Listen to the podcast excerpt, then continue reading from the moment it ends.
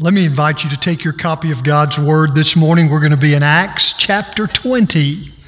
Acts chapter 20 on this very special day when we celebrate our high school graduates. Um, I want to share a word from my heart, students, with you, but I want to share a word with all of us this morning uh, as we look together at God's Word. Several years ago, the Washington Post published an interview with legendary Hollywood actress Shirley MacLaine.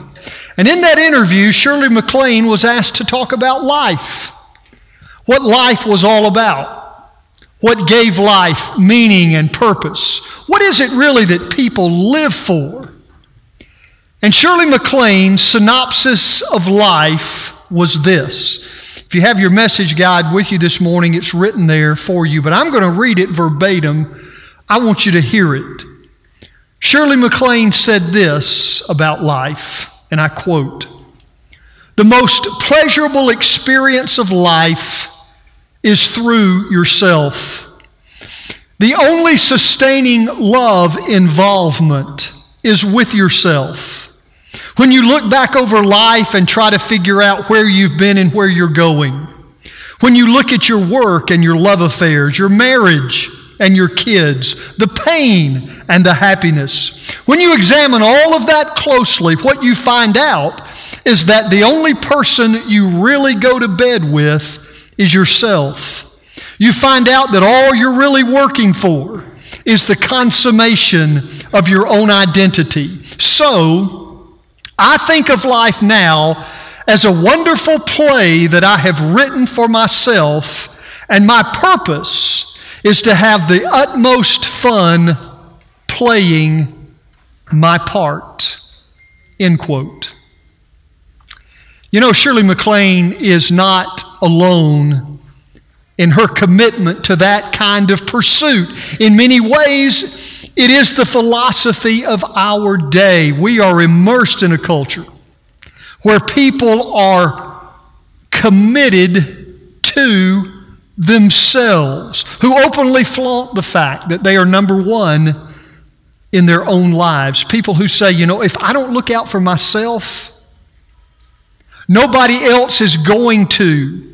So my life will be given to the pursuit of my own desires and the enhancement of my own agenda. Life is my play to write, and I will write it for myself.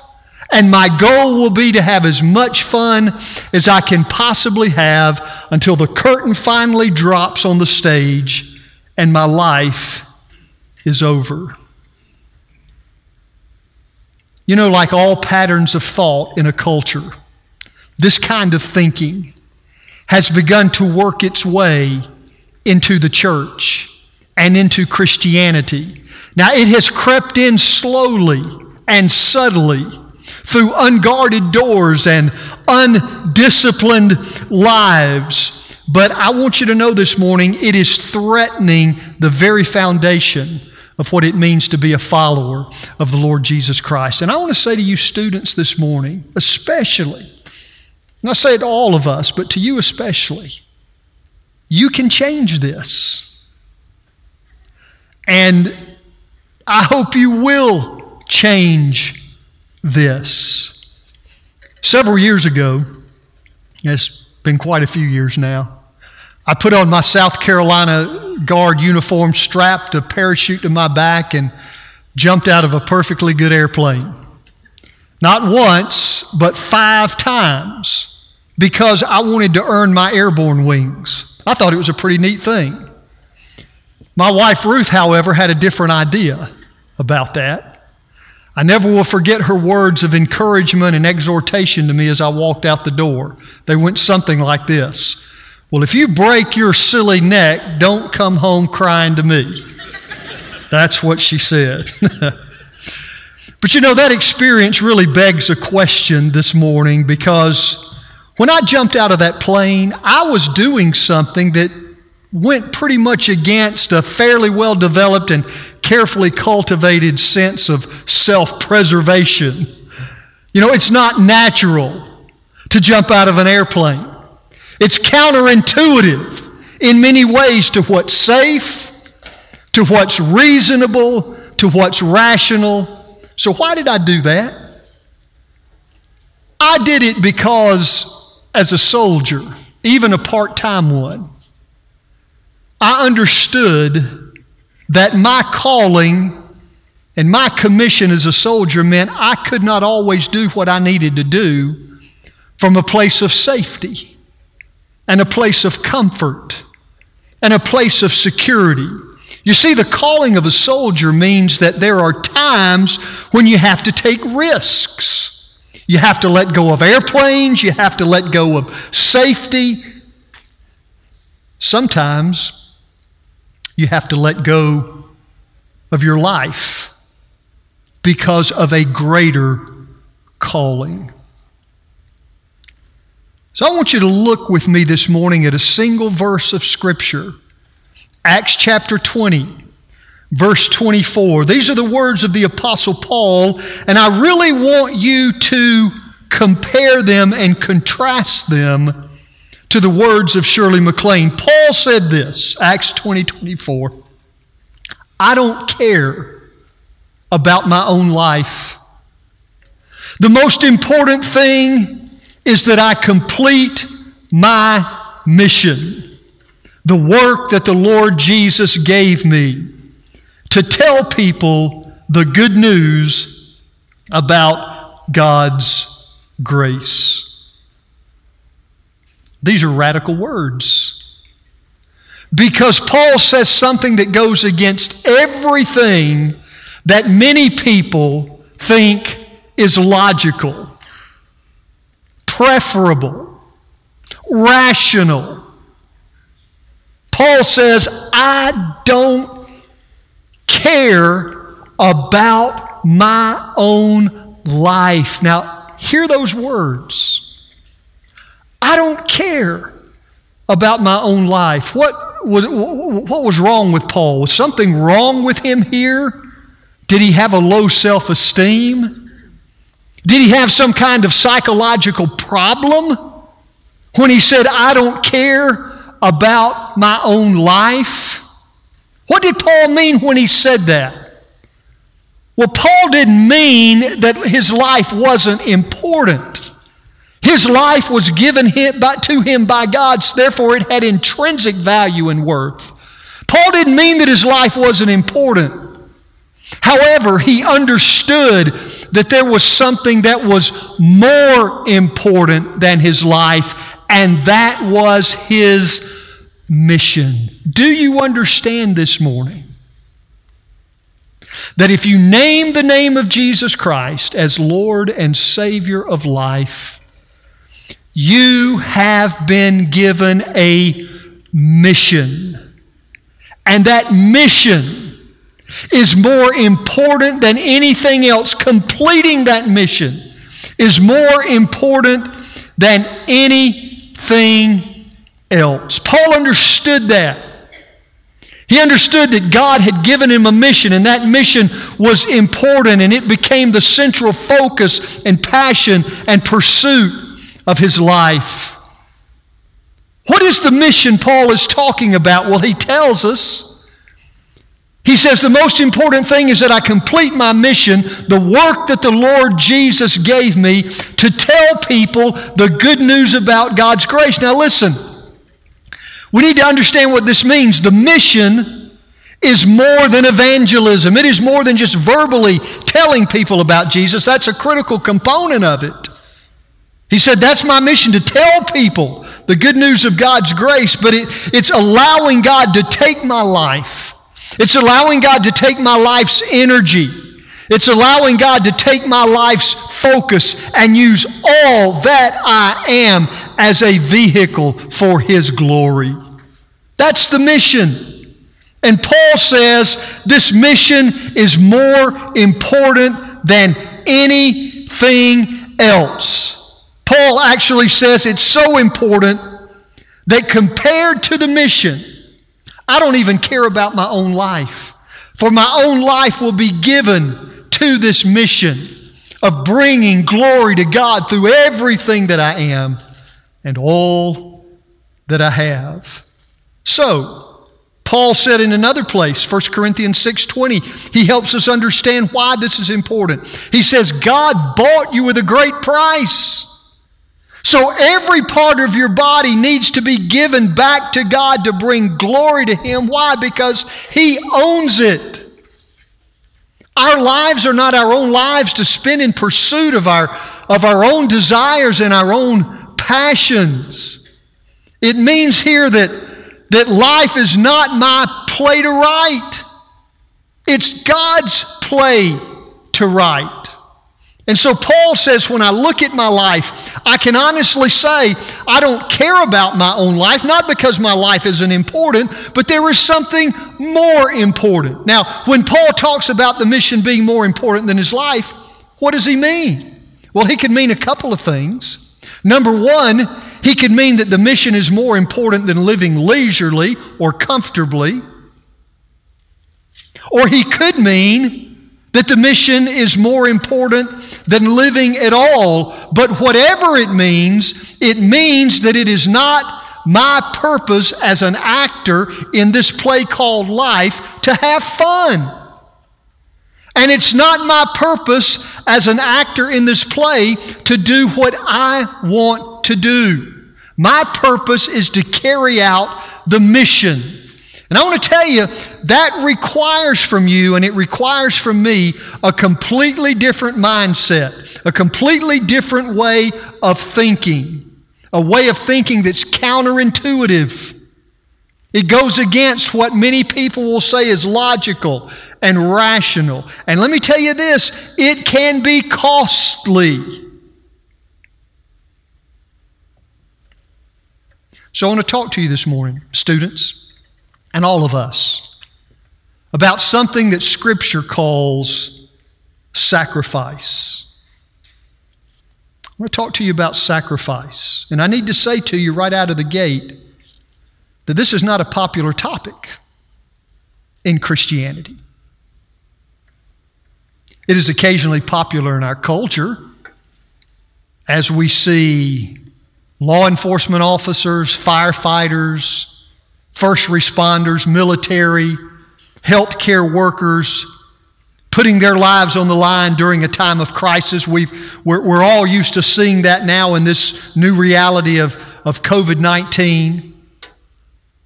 So it's occasionally popular in our culture, but let me tell you, it is often a different story when we try to bring this concept of sacrifice into our understanding of what it really means to be a follower of the Lord Jesus Christ. Can I tell you something? Pastors are really reluctant to preach on this. Church members get really uncomfortable and nervous about it. But can I tell you something this morning and have you receive it with spiritual ears? When we lose a heart for sacrifice, when we step back from that threshold, when we want life to be predictable and safe and comfortable, when we want to hold on to life instead of letting go of life, when we step back from that threshold, we cut out the very heart of what it means to be the people of God in a godless culture. We cut the heart out of what it means to be a follower of the Lord Jesus Christ. So I want to look at this concept of sacrifice with you for just a moment this morning because it's, it's greatly misunderstood in our culture and even in Christian circles today. When we hear about it, we usually hear, okay, sacrifice. I, I guess I need to be willing to give something up so that something greater can happen. That's noble. And that's not incorrect thinking, it's just very incomplete thinking. It's not fully biblical thinking. Let me give you the biblical meaning of sacrifice this morning.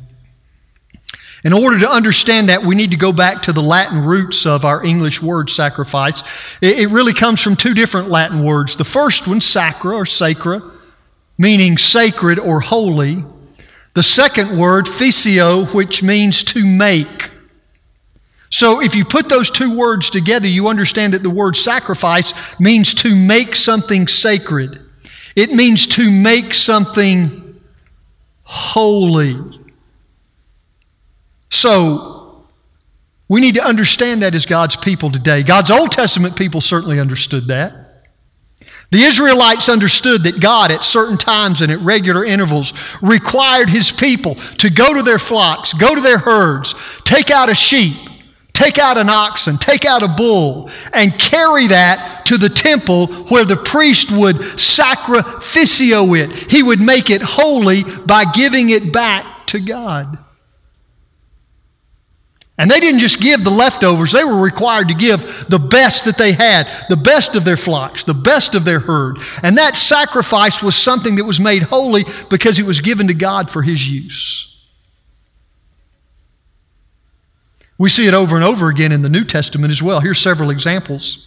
John chapter 12. We find the story of Mary of Bethany. This woman who, who possessed this, this container of incredibly expensive perfume worth a year's wages. And she brought that offering, that sacrifice, and she poured it out on the head and the feet of her Lord Jesus. It was a sacrificio. It became a holy thing. It became a sacred thing because she let go of it for herself and she lavished it upon her Savior. in Mark chapter 12. One of my favorite stories, we see Jesus sitting outside the temple treasury where he was watching, observing to see what people would give back to God. And he watched all these wealthy folks as they came through and they made a big show of throwing their offering into the collection box so that it made all kinds of noise. And they were putting in a portion of their great wealth. And Jesus was totally unimpressed with that exhibition because these people were giving God their leftovers. They were giving God what they didn't need and would really never miss. But then, into the temple courtyard, walked a frail widow and in her gnarled and twisted hands, she held two copper coins worth less than a penny, and she dropped those coins into the collection box. And Jesus leaped to his feet and he said, Look at that! This poor woman has given more than all the rest of these people combined. The disciples, of course, were confused. They were bewildered. They thought, What in the world? How can this be? And Jesus said, Let me tell you something. Everybody else, all the rest, they gave out of their wealth. But she, out of her poverty, put in everything she had to live on. She took literally all that she had and made it a sacrificio. She gave it back to God. She made it holy. She made it sacred because she let go of it. She gave it back to God. In Acts chapter 2 and again in Acts chapter 4, we read where these early Christians would on occasion sell their homes, sell their land, sell their possessions, and they would bring that money to the apostles so that it could be used for the work of the ministry. It was a sacrificio, it was a holy thing, it was a sacred thing because these followers of Christ were willing to let go of what they had and give it to the Lord for His glory and for His mission. They gave out of their very lives.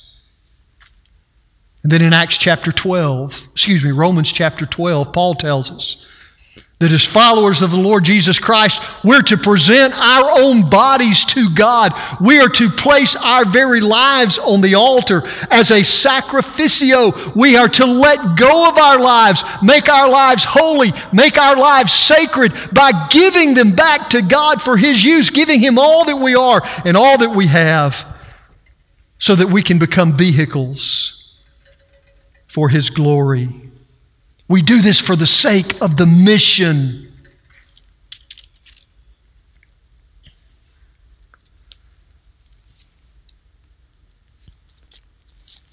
The ancient church historian and theologian Theodoretus tells the story of a fourth century Asiatic monk by the name of Telemachus. Telemachus lived in a remote monastery where he did what monks do raising vegetables for the cloister kitchen, spending a lot of time in meditation and living a simple life, praying, studying God's Word. One day, as Telemachus was praying, he felt God speak into his life and say, Telemachus, I want you to go to Rome. And that day, Rome was the capital of the world. Telemachus had no idea why God would be calling him to go there. But as he continued to pray, God's word became more and more clear to him. He didn't know why he was going, he just knew God said go. So, a bit bewildered, Telemachus took all of his earthly possessions, which weren't much, put them in a small pack, slung them across his back, and began the long westward journey over the dusty roads to the city of Rome. He didn't know what he was going to find when he got there. He still didn't know why God was telling him to go. He just knew God was saying, Go. So he went. He arrived in Rome during holiday season. The streets were crowded. There was a carnival atmosphere. The Romans were celebrating their victory over the Goths. And so there was sort of a jubilant commotion all over the city. Telemachus began to look around to see if by chance he might discern what it was God had brought him there to do. He didn't know anybody in Rome. There was no one from his particular monastic order that he could turn to for counsel. But since he'd arrived at festival time, he began to sense that maybe, just maybe, his calling had something to do with that. So he began to let the crowds guide him. And he was sort of swept away by these vast throngs of people as, he, as they wound their way through the streets of Rome until finally he found himself standing beside the great Roman Colosseum. Suddenly, he could, tent, could sense a nervous anticipation in the crowd. He could hear the roar of, of, of the wild animals that they kept underneath the Colosseum grandstands. Finally, he was literally propelled into the Colosseum itself. He didn't know what was about to happen, but he had a sudden premonition of terrible violence. And he would not be wrong for the crowds had come to cheer on the gladiators. These men who, for no other reason than amusement, murdered each other. In that great Roman Colosseum, human life was offered as entertainment for the Roman emperor and for the citizens of Rome. And as Telemachus stood there and watched, he saw two muscular gladiators approach the emperor, stand in front of him, and say, We who are about to die salute you. Telemachus knew he couldn't stand still and watch such savagery.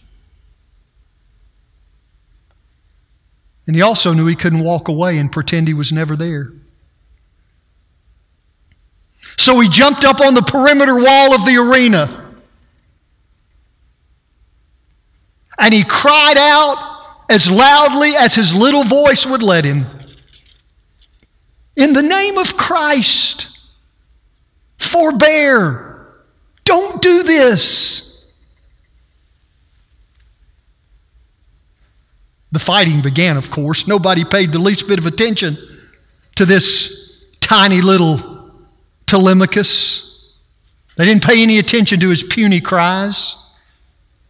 So he pattered down the stone steps and he leaped onto the sandy floor of the arena.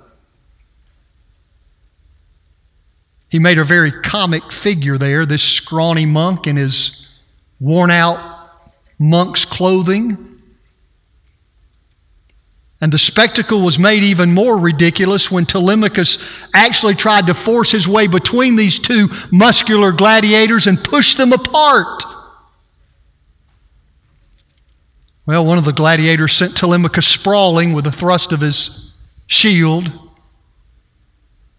But he cried out again, In the name of Christ, forbear. Don't do this. In the loudest voice he could muster. Now the crowd had begun to get into the spectacle. They began to laugh, and some actually began to urge the little monk on, thinking he was part of the entertainment. And as Telemachus continued to try to, to intervene, his presence there impeded the movements of one of these gladiators who was barely able to avoid a thrust from his opponent. In fury, he turned on Telemachus. And now the crowd even began to cry out for the little monk's blood. So this gladiator took his sword, raised it up, and brought it down across the chest and into the stomach of Telemachus, and the little monk went down. But as he went down, he cried again, In the name of Christ, forbear.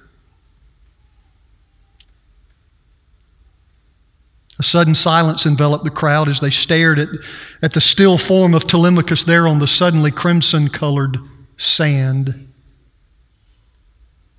Various stories follow as to exactly what happened next. Some people say that in the stunned silence, every individual in that Colosseum stood up and filed out. Others say that the Roman Emperor Honorius was so impacted by Telemachus' martyrdom that he determined he would issue a decree stopping the gladiatorial games forever, which he did at a later date. Regardless of what happened, here's the fact the greatest empire on the face of the earth was changed that day radically by a tiny, frail servant of the Lord who was willing to take his life and make it a sacrificio, a holy thing, a sacred thing, because he gave it back to God. Students, to you and to everyone else here this morning.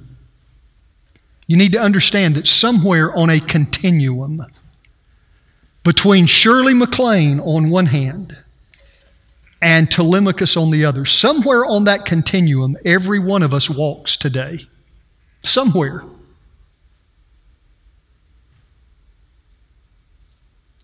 And my observation is that many of us walk much closer to Hollywood than we do to holiness.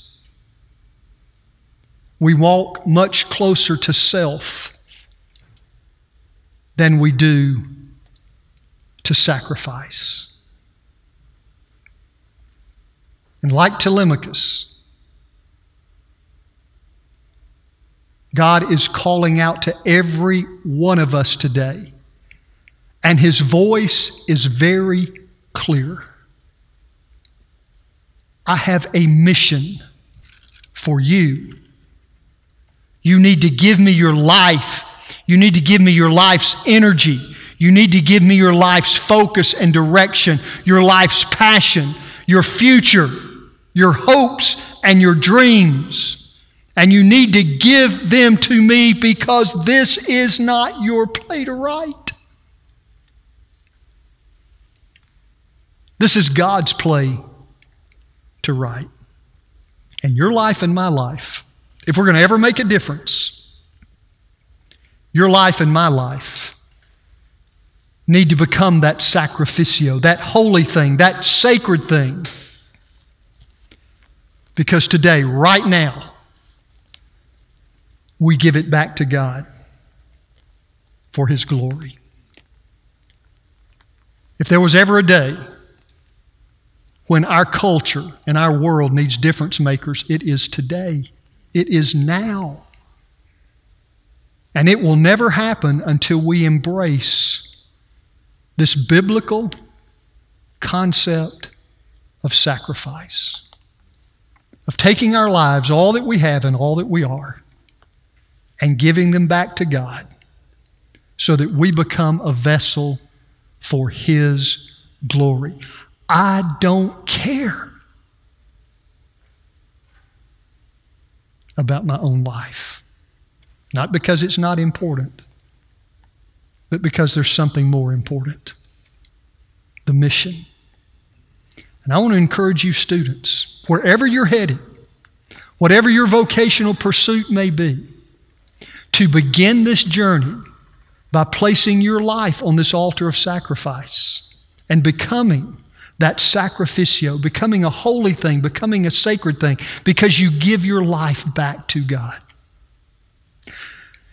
And I want to say something to the rest of us as well. It's going to be a lot harder for these students to see themselves doing that if they don't see us doing that.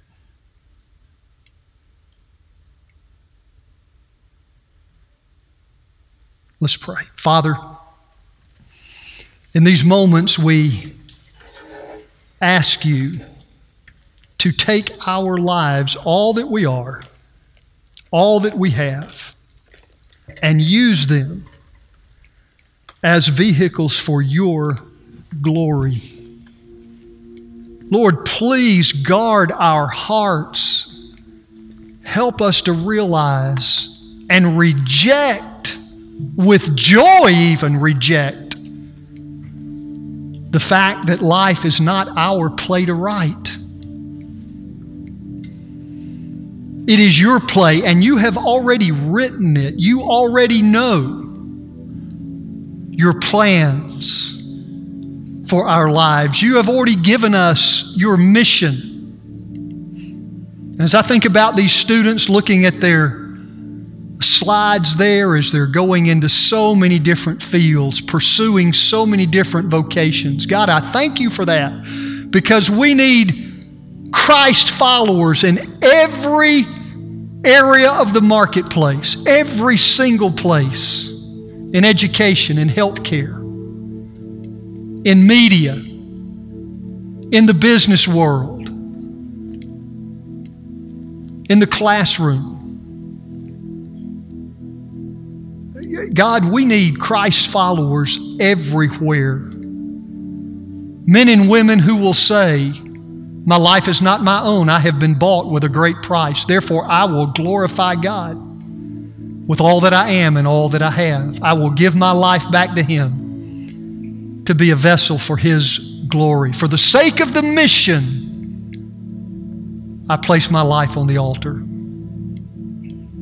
God, I pray you'll take these students and you will thrust them out into our communities and our nation and even among the nations to be genuine, real, radical difference makers. That they would be able to embrace what Paul embraced. I don't care about my own life. What I care about is the mission. And it is in giving up life that they will really find life. It is in giving up life that we will really find life. And help us, Lord, to make that difference wherever it may be. Whatever it might cost. For your honor and your glory, for the sake of your mission, is the prayer that we pray. In Jesus' name. I'm going to ask you to join me in standing. We're going to sing together this morning. These altars are open. If you just want to come and say, Lord, this morning, I just, here it is. All that I am, all that I have, I give back to you. I know my life's important because you gave it to me, but the most important thing's the mission.